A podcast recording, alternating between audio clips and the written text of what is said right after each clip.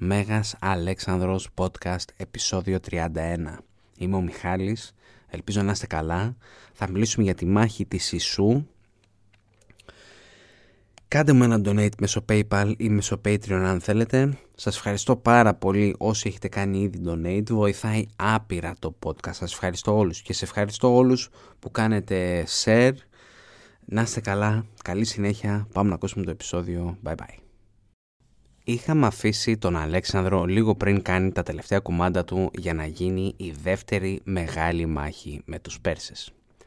Σύμφωνα με τον Αριανό, όταν είδε ότι η μάχη είναι αναπόφευκτη και όντως οι Πέρσες του την έχουν κάνει και τον έχουν περικυκλώσει, κάλεσε όλους τους στρατηγούς, ήλαρχους και τους αρχηγούς των συμμάχων και τους κάλεσε να έχουν θάρρος. Συγκεκριμένα τους θύμισε τι έχουν καταφέρει μέχρι τώρα, τους λέει να μην ξεχνάνε ότι η σύγκρουση που πρόκειται να γίνει είναι μεταξύ ιτημένων Περσών και νικητών Μακεδόνων. Λογικά θα τους θύμισε τη μάχη στο Γρανικό και την πολιορκία της Αλικαρνασού. Μετά λέει ότι οι θεοί είναι σίγουρα με το μέρος τους γιατί έβαλε στο μυαλό του Δαρίου να μεταφέρει τις δυνάμεις του από μια παιδιάδα που θα είχε άπλετο χώρο σε μια τοποθεσία όπου βόλευε τους ίδιους λόγω της στενότητας. Ο Καράγκος εδώ λέει ότι ο Δαρίος μπόρεσε να αναπτύξει μόνο το 1 τέταρτο των δυνάμεών του Εντάξει, το βρίσκω κάπως υπερβολικό αυτό, δηλαδή ο Δαρίος θυσίασε τα τρία τέταρτα του στρατού του απλά για να βρεθεί σε σημείο που δεν το περίμενε ο Αλέξανδρος. Κάτι δεν μου κάθεται. Βλέπουμε ότι ο Αλέξανδρος παραδέχεται το Δαρίο, σαν να λέει «ΟΚ, okay, μας την έφερε, δεν λέω, μας περικύκλωσε εκεί που δεν το περιμέναμε», αλλά συμπληρώνει. Εμείς οι Ελληνάρες είμαστε ανώμοι και ως προς στην ε, σωματική μας ρόμη και στο μυαλό. Αλλιώς λειτουργεί ο εγκεφαλός μας, ρε παιδιά. Οι Πέρσες ζουν χρόνια μαλθακή ζωή, ενώ οι ίδιοι ζουν χρόνια τη ζωή του πολέμου. Ένα και ίσως το μόνο καλό των εμφυλίων διαμάχων μας, έτσι οι αιώνες φαγωνόμαστε μεταξύ μας, αυτό μας επέτρεψε να το δουλέψουμε λίγο παραπάνω, έτσι όπως και στις πολεμικές τέχνες λένε ότι ο μαυροζωνάς είναι ένας ασπροζωνάς που απλά δεν τα, δεν τα παράτησε, δεν σταμάτησε. Αντιθέτως οι Πέρσες τα τελευταία χρόνια τουλάχιστον ξύνουν λίγο τα αρχίδια τους. Συνεχίζει ο Άλεξ και λέει «Προπαντός όμως θα βρεθούν ελεύθεροι άντρες εναντίον δούλων». Και οι Έλληνες που μάχονται για τους Πέρσες δεν πολεμούν για τα ίδια πράγματα. Αυτοί υπηρετούν το δαρείο για ένα μισθό, που δεν είναι και κάτι το ιδιαίτερο. Ενδιαφέρον ότι ο Άλεξ αναφέρεται εδώ στο οικονομικό, όπως είπαμε ακούγεται ότι άφηνε πολλά φέσια ο Δαρείος, ενώ οι ίδιοι πολεμούν εκούσια. Ανέφερε συγκεκριμένα τους Θράκες, Πέονες, Ηλυριούς και Αγριάνες, τα βάρβαρα και πιο ισχυρά μαχήμια της Ευρώπης πρόκειται να αντιταχθούν απέναντι στα πιο μαλθακά γέννη της Ασίας, υπενθυμίζει μετά το πλεονέκτημα που έχουν έχοντας τον ίδιο για αρχηγό εναντίον του Δαρίου. Πρέπει να το έχουν καταλάβει ότι δεν είναι κανένας τυχαίος, αλλά ήθελε να τους το υπενθυμίσει, όπως επίσης τους υπενθυμίζει ότι τα έπαθλα τώρα δεν θα είναι τα ίδια με την προηγούμενη μάχη στο Γρανικό. Τώρα είναι διαφορετικός ο αντίπαλος. Θα έχουν στείλει την αφρόκρεμα των διοικητών τους, αλλά και των υποταγμένων εθνών. Επίσης θα είναι παρόν και ο μεγάλος βασιλιάς. Μία νίκη τώρα και όλα θα τελειώνουν. Επιστρέφουν στο σπίτι, βγαίνουν στη σύνταξη, παίρνουν και μία πέρσα φλάφερ εκεί πέρα να τους τσιμπουκώνει όποτε θέλουν και όλα θα είναι καλά. Τώρα δεν θα πάει έτσι ακριβώς όπως ξέρουμε, έχουν ακόμα πολλά χιλιόμετρα να βγάλουν. Μετά θα πάει ονομαστικά σε κάθε μαχήμη του στρατού του και θα του θυμίσει τα ωραία, τα περίφημα κατορθώματά του. Αυτό το έχει κάνει πολύ ωραία ο Oliver Stone στην ταινία του, σε μια εντάξει πολύ μέτρια ταινία για το Μέγα Αλέξανδρο. Αλλά αυτή η σκηνή μ' άρεσε. Και έτσι, όσοι έχουν πάει στρατό μπορούν να καταλάβουν πόσο έχει αυτό σημασία. Έτσι, φαντάζεσαι να είσαι στην παράταξη και να πει για σένα συγκεκριμένο ο διοικητής, ρε φίλε. Θα πας στην άσκηση ή στη μάχη, στην προκειμένη περίπτωση για τους Μακεδόνες, με άλλη κάβλα, ρε φίλε. Γιατί θες να δείξεις ότι ο αρχηγός είχε δίκιο που σου ανέφερε. Μετά μίλησε για τον Ξενοφόντα και τους Μυρίους που είχαν προσληφθεί για να κάνουν μια επιδρομή στη Μικρά Ασία υπό τον Κύρο για να ρίξει τον αδερφό του Αρταξέρξη τον δεύτερο. Τώρα θα σας κάνω ένα μικρό spoiler, τον πίνει ο Κύρος και ο Ξενοφών με τους δικούς του πρέπει να επιστρέψουν στην Ελλάδα από τα βάθη της Μικράς Ασίας η λεγόμενη κάθοδος των Μυρίων. Ο Αλέξανδρος τους λέει ότι δεν έχουν καμία σχέση με αυτούς και σαν πλήθος στρατού είναι πολύ περισσότεροι οι Μακεδόνες. Ο Ξενοφών είχε περίπου 14.000 ενώ ο Αλέξανδρος έχει περίπου 30.000 στρατιώτες. Αλλά και σαν επίπεδο έτσι οι ίδιοι τώρα είναι άριστα εκπαιδευμένοι. Ενώ ο Ξενοφών ε, όπως και να το κάνουμε ήταν μισοφόροι έτσι για την ξεπέτα πήγαν μήπως και βγάλουν κανένα ψηλό και τους έλεγε τέτοια ωραία πράγματα να τους ανεβάσει στο ηθικό και οι στρατιώτες του μετά με τη σειρά τους του έσφυγαν το χέρι και του έλεγαν συγχαρητήρια για τον εμπνευσμένο λόγο. Μετά τους ζήτησαν να βαδίζει μπρος ολοταχώς και να τελειώνουν με τους Πέρσες μια και καλή. Δίνει ο Αλέξανδρος εντολή για άμεση ξεκούραση και καλό φαΐ. Αλλά όχι για πολύ θα στείλει λίγους υπείς και τοξότες προς τις πύλες και τις γύρω περιοχές για να τσεκάρουν από εκεί τη φάση. Μην είναι ακόμα κάποιοι και τους κάνουν μπαμ και βρεθούν ξανά προεκπλήσεως. Ο ίδιος θα πάρει τον υπόλοιπο στρατό και θα πάει για να κυριεύσει τα περάσματα όπου μέχρι τα μεσάνυχτα τα έχει καταφέρει και τότε βγάζουν οι υπηρεσίες να υπάρχουν και λίγοι σκοποί όπου θα προσέχουν μήπως κάνουν εντό οι Πέρσες και οι υπόλοιποι πέφτουν σε βαθύ ύπνο. Να έχεις τώρα πόσο βαθύς θα ήταν ο ύπνος, σχετικό είναι έτσι τώρα πόσο καλά να κοιμήθηκαν λίγο πριν να βρεθούν σε μάχη όπου ο μόνος τρόπος για να σκοτώσεις τον αντίπαλο θα ήταν να του χώσεις σάρισα ή ξύφος μέσα στο σώμα του. Πιστεύω θα συμφωνήσετε μαζί μου ότι οι αρχαίοι χρόνοι ήταν γάμισέτα. Όσο η πλειοψηφία των στρατιωτών άραζε, ο Αλέξανδρος ανέβηκε στο βουνό και έκανε θυσίες στους ντόπιους θεούς. Και νωρίς νωρίς το επόμενο πρωί θα προσφέρει στον Ποσειδώνα ένα τέρθρυπο, δηλαδή ένα άρμα τεσσάρων αλόγων, πιθανόν για να κάνει τα χατήρια του ο Ποσειδώνας και να αποτρέψει τη βοήθεια του φινικικού στόλου και να αποτρέψει ναι, τη βοήθεια του φινικικού στόλου εναντίον των Μακεδόνων. Τα χαράματα η παρέα μας κατεβαίνει από τις πύλες και βαδίζει προς την Ισό. Συνολικά θα κάνουν μια πορεία 20 χιλιόμετρων και θα φτάσουν στον Πίναρο ποταμό. Από εκεί και μετά, όσο άνοιγε ο χώρος, πρόσθεται και τάγματα του πεζικού το ένα δίπλα Με την αριστερή μεριά κοντά στην ακτή, είχε πει στον Παρμενίο να, να μην χάσει ποτέ την επαφή του με τη θάλασσα και τη δεξιά μεριά προς τους πρόποδες των λόφων. Όταν ολοκλήρωσε το στήσιμο του πεζικού, ασχολήθηκε με το υπηκό που τους περισσότερους θα τους βάλει στη δεξιά μεριά, γιατί από εκεί υπέθεσε ότι ο Δαρείος έκανε την κύρια επίθεσή του. Του είχαν αναφέρει οι ανιχνευτές του ότι ο Δαρείος είχε κρατήσει κάποιους στρατιώτες στον λόφο και ο Αλέξανδρος πίστευε ότι θα του έκαναν κανένα κόλπο και θα τον περικυκλώσουν. Οι Πέρσες που το μόνο πράγμα που έχουν ανάμεσα από αυτούς τους Μακεδόνες δηλαδή και τους ίδιους είναι ένας ποταμός. Δεν ξέρουμε ποιος ποταμός είναι συγκεκριμένα. Είχαν βάλει τη βασιλική φρουρά ακριβώς στο κέντρο, το οποίο απαρτίζεται από ένα ειδικά, ειδικό ιρανικό σώμα δύναμης 2.000 ανδρών, οι οποίοι έχουν λόγχες διακοσμημένες με χρυσά κιδόνια. Ε, ο Δαρίος είναι πίσω από τη φρουρά, πάνω σε ένα τεράστιο άρμα. Ακολουθεί την περσική παράδοση, ο βασιλιάς πάντα στη μέση.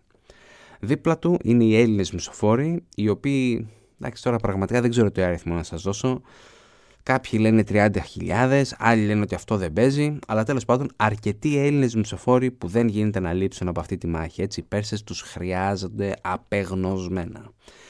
Βλέπουμε ότι έχει φέρει και τους Κάρδακες, Ιρανοί νέοι, που είτε περνούσαν είτε είχαν μόλις ολοκληρώσει την βασική τους εκπαίδευση κάνει κάτι τολμηρό εδώ ο Δάριος, έτσι, έχοντας φέρει τους νέους, τους, αυτούς τους νέους μαζί του, ε, δεν τους εμπιστεύονται πλήρως, γιατί βάζει τους τοξότες ακριβώς μπροστά τους, και εδώ τα νούμερα είναι τρελά, ορισμένοι αναφέρουν μέχρι και 60.000 κάρδακες, Επίσης είχαν βάλει φράχτες από εχμηρούς πασάλους στα πιο χαμηλά σημεία του ποταμού.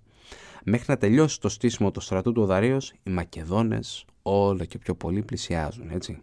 Απόγευμα τώρα, ο Αλέξανδρος το πάει σιγά σιγά, αβίαστα, με συχνές στάσεις, ελέγχοντας την ένδυση και τον εξοπλισμό των στρατιωτών του, αλλά επίσης και τις κινήσεις των Περσών, έτσι, θέλει να βλέπει τι κάνει ο Δαρέος. Μετά, ξαφνικά, κάποιες ύλες του υπηκού έλαβαν σύνθημα από την άλλη μεριά του ποταμού και στάλθηκαν στις τελικές θέσεις τους. Αυτό το κάναν οι Πέρσες, έτσι. Στείλανε κάποιους δηλαδή του υπηκού τους σε συγκεκριμένες θέσεις. Εκεί ο Αλέξανδρος βλέποντας το αυτό πρέπει να χάρει και πάρα πολύ.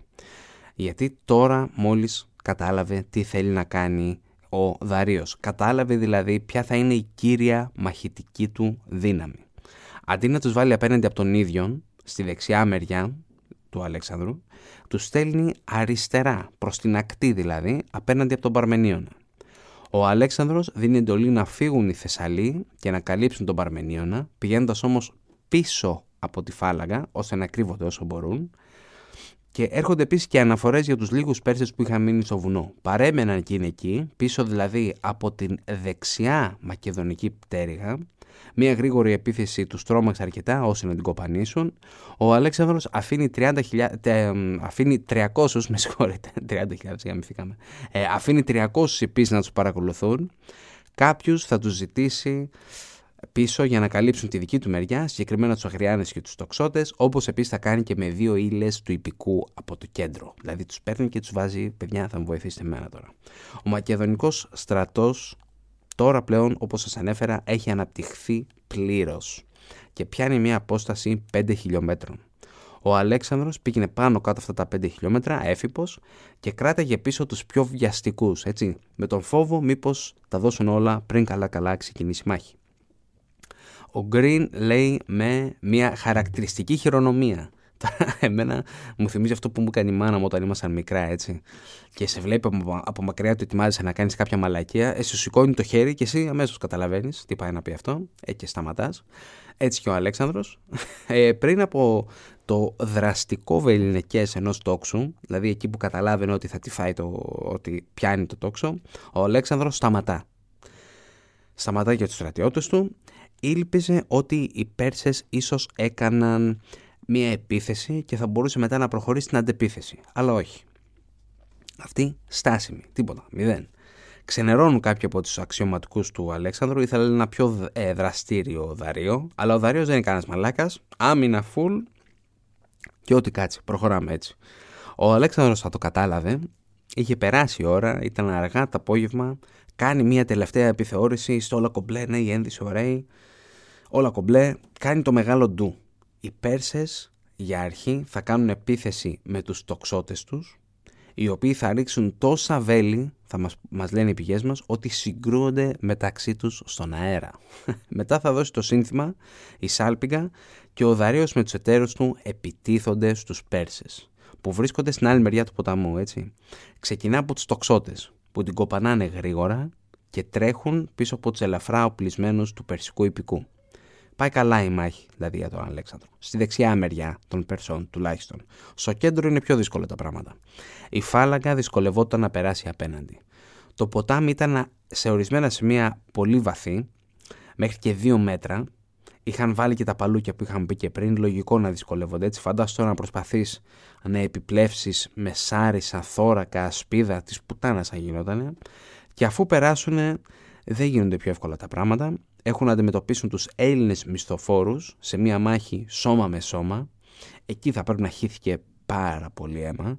Όπως πολύ ωραία λέει και ο Γκριν, οι Έλληνες μισθοφόροι που πολεμούν για κάτι παραπάνω από το μισθό τους. Για τις πρώτες στιγμές που θα πιαστούν στα χέρια η μάχη φαίνεται απολύτως ισορροπημένη. Αυτό είναι όμως μέχρι ο Αλέξανδρος να κάνει τη δική του επίθεση. Η επίθεση αυτή θα δημιουργήσει ένα κενό στη δεξιά μεριά της φάλαγγας. Θα χωθούν εδώ ορισμένοι Έλληνες μισοφόροι όπου θα κάνουν μεγάλη ζημιά στο μακεδονικό στρατό. 120 αξιωματικοί συμπεριλαμβανομένων τον Πτολεμαίο γιο του Σέλευκου θα χάσουν τη ζωή τους σε αυτήν εδώ τη φάση της μάχης. Ο Άλεξ έχοντας κάνει επίθεση έχοντας κάνει την επίθεσή του στην αριστερή μεριά εστιάζεται τώρα στο κέντρο προς τους τελευταίους τείχους των μισοφόρων και την βασιλική σωματοφυλακή. Μορφάρα ο Άλεκος, έτσι. Πάει δηλαδή κατευθείαν για το Δαρίο. Ξέρω ότι άμα σκοτώσει το βασιλιά, δεν υπάρχουν και πολλοί που θα του φέρουν αντίρρηση ότι είναι βασιλιάς της Ασίας. Όταν είδε το άρμα του Δαρίου, συγκέντρωσε τις δυνάμεις του προς τα εκεί. Ο Ξάθρης, αδερφός του Δαρίου, έκανε ό,τι μπορούσε για να τον σώσει. Πέθαναν πολλοί άνθρωποι και πολλά άλογα, αλλά απλά καθυστερούσαν το αναπόφευκτο. Είχαν φάει μια-δυο καλές, είχε φάει μια-δυο καλές ο Αλέξανδρος, ο Πλούταρχος στα ηθικά του είχε γράψει για μια επιστολή που έστειλε ο Αλέξανδρος στον Αντίπατρο, λέγοντας ότι ο ίδιος έτυχε να τραυματιστεί στο μυρό από ένα εγχειρίδιο, ένα δηλαδή μικρό σπαθί, αλλά δεν προκλήθηκε κάτι δυσάρεστο από το χτύπημα. Μελλοντικά τα κουτσομπολίστικα ιστορικά βιβλία θα πούνε ότι τραυματίστηκε από τον ίδιο το δαρέο.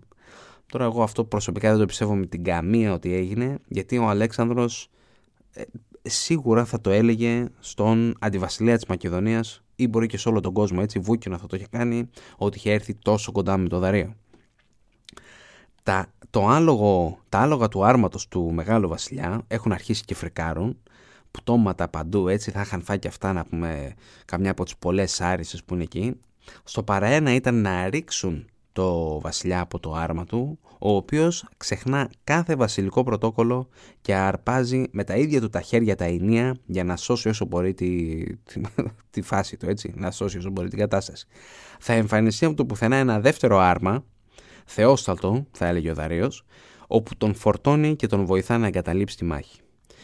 Και εδώ, ενώ ο Αλέξανδρος είναι έτοιμος να καταδιώξει τον Δαρίο, του έρχονται νέα από τη φάλαγγα που δεν έχει περάσει ακόμα ξεκάθαρα το ποταμό, έχει κολλήσει δηλαδή λίγο η φάση, αλλά και η αριστερή πτέρυγα, δηλαδή η πτέρυγα που είναι η Θεσσαλίκη ο Παρμενίων, δεν τα πηγαίνουν καλά εναντίον του βαρέως επικού των Περσών υπό τον Ναβαρζάνη, ίσα ίσα που κρατούσαν τις γραμμές τους.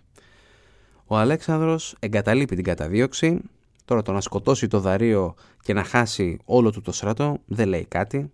Ναι, γεια σας, ήρθαμε να γαμίσουμε. Σας παρακαλώ, πάρτε την πουτσα στο χέρι σας και φύγετε. Έτσι. Πήγαμε να γαμίσουμε και μείναμε την πουτσα στο χέρι. Εννοείται. Οπότε, πολύ σωστά, ο Αλέξανδρος επιστρέφει στους άντρες του. Σίγουρα δεν θα ήταν και η πιο εύκολη επιλογή για τον βασιλιά μας. Φαντάζομαι πρέπει να ξενέρωσε άπειρα. Αλλά με το που επιστρέφει στη μάχη, στέλνει όλη τη δεξιά μεριά της παράταξής του σε σχηματισμό σφήνας εναντίον της πλευράς των Μακεδόνων, των μισθοφόρων, συγγνώμη. Με συνοπτικές διαδικασίες τους γαμάει ό,τι έχουν και δεν έχουν, υπέστησαν βαρύτατες απώλειες, σε αυτήν εδώ τη φάση οι Πέρσες, και οι λίγοι που έζησαν την κοπανάνε. Το υπηκό υπό τον Ναβαρζάνη, βλέποντας ότι στο κέντρο δεν έχει τίποτα άλλο εκτός από πτώματα και μαθαίνοντας ότι ο ίδιος ο Δαρίος έχει εγκαταλείψει, έστρεψαν τα, έλεγα, τα άλογα τους προς την αντίθετη κατεύθυνση και όπως πολύ ωραία λέει ο Γκριν, σύντομα η υποχώρηση μετατράπηκε σε άτακτη φυγή. Της καραπουτανάρας στο κάγκελο, έτσι ένα χάος. Φαντάζεσαι τώρα να πατάς την ίδια σου τη σειρά για να ξεφύγεις, γιατί αν δεν σου έρχεται η Σάρισα και σε στέλνει στον άλλο κόσμο. Το υπηκό των Περσών που αναφέραμε δυσκολευόταν να φύγει γιατί είχαν βαριά πανοπλία, ήταν έτοιμα, ήταν έτοιμα τα παιδιά να τα δώσουν όλα αλλά δεν έκατσε. Οι Θεσσαλοί που τους έβλεπαν να δυσκολεύονται δεν κάθονται για απλά τους κοιτάνε αλλά τους βοηθάνε να βρουν το Θεό και την Αθανασία. Η πεζικάρα των Περσών δεν έχει κάνει και κάτι ιδιαίτερο στη μάχη. Όταν είδαν πως πάνε τα πράγματα τρέχουν στα βουνά για να βρουν ασφάλεια. Κάποιοι θα τα καταφέρουν, οι περισσότεροι όμως θα ποδοπατηθούν από το υπηκό τους. Η αργή θα είναι τροφή για τα βέλη των κριτών τοξωτών. Όταν ο Αλέξανδρος είδε ότι ο στρατός του είναι πλέον κομπλέ, ξανατρέχει για να βρει το δαρείο. Αυτός και η εταίροι του. Είμαστε στο Νοέμβριο ή όπως λένε οι πηγές μας με μακτηριώνας, σύμφωνα με το Αττικό ημερολόγιο. Και ώρα είναι 5 ή 6 το απόγευμα. Έχει αρχίσει να ανοιχτώνει δηλαδή. Ο Δαρίο έχει τεράστιο προβάδισμα, μπορεί και να έχει διανύσει πάνω από χιλιά μέτρα, ποιος ξέρει.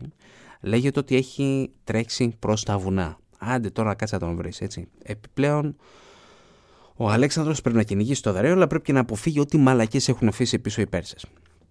Κάτι που προφανώς σε καθυστερεί, έτσι. Ο Αλέξανδρος θα συνεχίσει την καταδίωξη για περίπου 40 χιλιόμετρα και επιστρέφει στη βάση του όταν έχει πλέον νυχτώσει. Α τον μωρέ να τρέχει, πού θα πάει, κάποτε θα ξαναειδωθούν.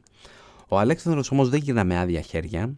Για να μπορεί ο Δαρείος να τρέχει μέσα στα βουνά πιο ανάλαφρα, όταν εγκατέλειψε το άρμα του, θα πετάξει τον βασιλικό μανδύα του, το τόξο, την ασπίδα του και ό,τι άλλο είχε πάνω του που θα, το, που θα έκανε κάποιον να καταλάβει ποιος είναι. Ο Αλέξανδρος βρίσκει αυτά τα ωραία πραγματάκια και τα κρατάει ως τρόπεα μάχης.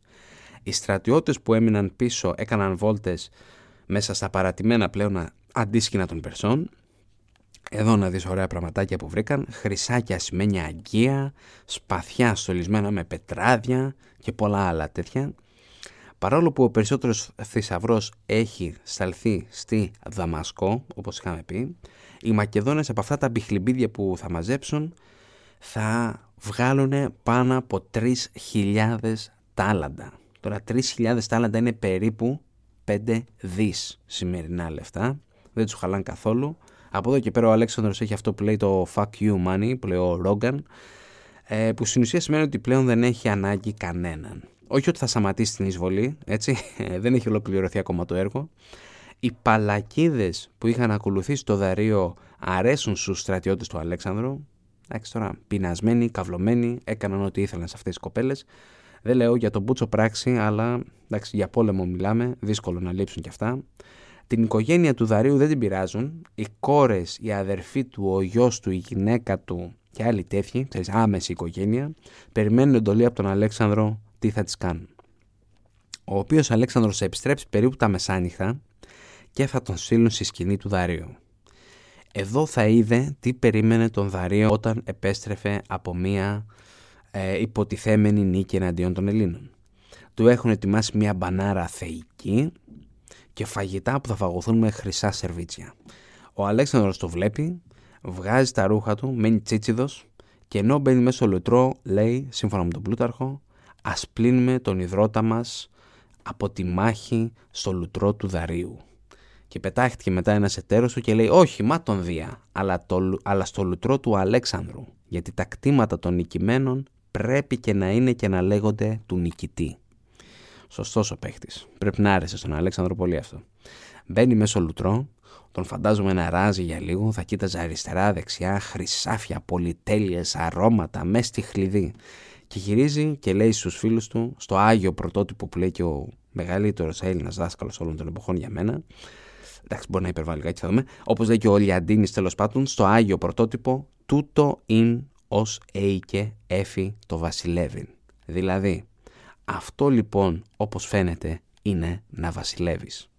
Βγαίνει από το μπάνιο, βάζει έναν από τους χιτώνες του δαρίου που πρέπει να κρεμόταν μέχρι το πάτωμα, σωματικά είχαν τεράστιες διαφορές οι δύο άντρες και εκεί πάει να φάει, ακούει κλάματα γυναικών. Σταματάει, αφήνει το χρυσό κουτάλι και στέλνει ένα υπηρέτη να μάθει τη φάση. Και έμαθε ότι ένας ευνούχος του δαρίου, όταν είδε ότι ο Αλέξανδρος είχε την ασπίδα του, το τόξο του, το μανδύο του, τον μανδύα του, με συγχωρείτε, έβγαλε τη βρώμα ότι ο μεγάλος βασιλιάς έχει πεθάνει. Και τώρα η μητέρα του και η υπόλοιπη οικογένεια που αναφέραμε κλαίνε ασταμάτητα. Ο Αλέξανδρος νιώθει άσχημα για αυτή την παρεξήγηση και θέλει να στείλει κάποιον να ξεδιαλύνει τη φάση. Στην αρχή είναι έτοιμος να στείλει το Μυθρίνη, μια και είναι αλλά μετά του πρότειναν ότι ίσως θα ήταν καλύτερα να μην στείλουν έναν που έχει προδώσει το δαρείο. Είχε δώσει τον Αλέξανδρο, είχε δώσει τον Αλέξανδρο της Σάρδης, όπως είχαμε πει πριν από μερικά επεισόδια, και στέλνει τον Λεωνάτο, κολλητός του Αλέξανδρου και εταίρος των βασιλικών υπασπιστών. Ενώ πλησιάζει ο Λεωνάτος στη σκηνή της Βασιλομήτωρος, τρέχουν οι υπηρέτες μέσα για να τους προειδοποιήσουν ότι έρχεται το τέλος. Μπαίνει ο Λεωνάτος στη σκηνή και όλες οι γυναίκες πέφτουν στα πόδια του και τον παρακαλάνε πριν τους σκοτώσει τουλάχιστον να τους αφήσουν να, θάψει, να θάψουν το σώμα του βασιλιά. Ο Λεωνάτος, φαντάζομαι κάπως καλωμένος, τους λέει μεσοδιερμηνέα ότι δεν έχουν λόγο να φοβούνται, ο Δαρίος καταρχήν δεν έχει πεθάνει και ότι ο Αλέξανδρος δεν έχει κάτι προσωπικό εναντίον του Δαρίου. Αλλά, όπως λένε και οι πηγές μας, διεξαγάγει έναν νόμιμο πόλεμο για την κυριαρχία της Ασίας η ίδια η οικογένειά του θα κράταγαν όλους τους τίτλους τους και ό,τι λεφτά είχαν συθήσει να παίρνουν από το δαρείο. Όλοι, μα όλοι, τρελαίνονται για αυτή την ιστορία του Άλεξ. Εντάξει, δεν νομίζω άλλοι κατακτητές να έδειχναν την ίδια μεγαλοψυχία. Θα περάσουν 9 χρόνια που θα παντρευτεί την κόρη του Δαρίου. Δηλαδή δεν το έκανε εμβρασμό ψυχής. Φέρε εδώ την κόρη του Μαλάκα να την πηδήσουμε, να την παντρευτούμε, να γίνει ρεζίλ, να τα καμίσουμε όλα. Όχι. Δεν είναι έτσι ο Αλέξανδρος. Ο Αλέξανδρος είναι άλλη κλάση ατόμου. Ο Γκριν έχει μια ενδιαφέρον παρατήρηση ότι αυτή η γενναιόδορη μεταχείριση μπορεί να μην ήταν μια εντελώς ανιδιοτελή πράξη. Ο Αλέξανδρος θα είχε μάθει από τον Αριστοτέλη ότι οι Πέρσες δίνουν τεράστια έμφαση στην προβολή αξίωσης μέσω της πλευράς της μητέρας. Γι' αυτό και η Βασιλομήτωρ ήταν μια τόσο ισχυρή φυσιογνωμία στην περσική πολιτική οπότε έπρεπε να τους συμπεριφερθεί όμορφα και ωραία για να ενομοποιήσει τη θέση του ως σφετεριστή. Θα το έβλεπαν κι άλλοι Πέρσες ότι είχε την ευχή της μάνας του Δαρίου, οπότε δεν θα υπάρχει παρά μικρή διαφωνία για ποιος είναι ο καινούριος βασιλιάς. Εντάξει, ωραία θεωρία, δεν λέω. Ήθελα να την αναφέρω, γιατί δεν θέλω να είμαι κι εγώ ένας από αυτούς που λένε Αχ, κοίτα τι καλό παιδί και τι αγαθό παιδάκι είναι ο Αλέξανδρος. Εντάξει, ρε φίλε, μήπως υπάρχει κάποιος λόγος που είναι τόσο καλός. Ε, αλλά από την άλλη, Εάν σκότωνε το δαρείο στη μάχη της Ισού, αμφιβάλλω αν θα έπαιζε ρόλο το πόσο τον συμπαθεί η Βασιλομήτωρ, η Σισίγαμβης, έτσι τη λέγανε, ε, όσο συμπαθεί, πόσο συμπαθεί η Σισίγαμβης στον Αλέξανδρο. Και αυτή είναι η περίφημη μάχη στην Ισό. Είδαμε πόσο ο Αλέξανδρος μπόρεσε και ε, πόσο, ε, πόσο ο Αλέξανδρος αντιμετώπισε την περικύκλωση του δαρείου. Είδαμε να μπαίνει και επίσημα στο κλαμπ των billionaires αλλά αρκετοί Έλληνες μισοφόροι και ο ίδιος ο Δαρείος ζουν ακόμη. Ορισμένες σημαντικές πόλεις των Περσών δεν έχουν καταληφθεί ακόμα, οπότε ο πόλεμος δεν έχει τελειώσει. Η συνέχεια στο επόμενο επεισόδιο. Να διαβάσουμε και μία κριτική. Τώρα πρέπει να ζητήσω κάποια συγχώρεση. Μου έχετε κάνει κριτικές, αλλά το μπουρδέλο, η εφαρμογή που χρησιμοποιούσα... Ε, τι να πω ρε, δεν μου έρχονταν τα email τέλος πάντων ότι ερχόντουσαν οι κριτικές. Ε, οπότε θα διαβάσω δύο κριτικές, γιατί έχω καιρό να διαβάσω. Η μία είναι από Γκουάν Κρούζ. Ο τίτλος είναι «Μοναδικός, μια εξαιρετική προσπάθεια για μεγάλα παιδιά που θα λάτρευε ο αρχαίος Αριστοφάνης». Wow. Συνέχισε έτσι, η κόπη σου για όμορφα ιστορικά ερεθίσματα στο κοινό σου δεν πήγαν χαμένοι, σε ευχαριστούν πάρα πολύ. Εγώ ευχαριστώ πάρα πολύ, Γκουάν Κρούζ. Στείλε μου ένα μηνυματάκι στο facebook ε, ή στο messenger, κάπως θα με βρεις να πούμε ε, Μέγας Αλέξανδρος podcast άμα γράψαμε βγάλει. Επίσης ο κύριος Κατσικιάς, τρομερός, ε, μοναδικός τρόπος περιγραφής και η χρήση της καθημερινής γλώσσας δίνει μια διαφορετική πινελιά από τα υπόλοιπα ιστορικά podcast. Αν, υπομονούμε για τη συνέχεια. Αγόρια, ευχαριστώ πάρα πολύ. Σας ευχαριστώ όλους που έχετε γράψει κριτική. Τώρα εντάξει δεν θα κάτσω να τα διαβάσω τώρα όλα και σας κάνω να βρεθείτε. Αλλά ναι, ακολουθήσουμε στο facebook και μόνο εκεί βασικά είμαι και μπορείτε να μου στείλετε email στο alexandros.cast.gmail.com και θα σας ε, απαντήσω. Μ' αρέσει πάρα πολύ να μου στέλνετε μήνυμα. Σας ευχαριστώ πάρα πολύ και σε αυτούς που στέλνετε. Ό,τι ερώτηση και αν έχετε στέλνετε μου με τιμή μου να σας απαντήσω. Καλή συνέχεια. Γεια σας.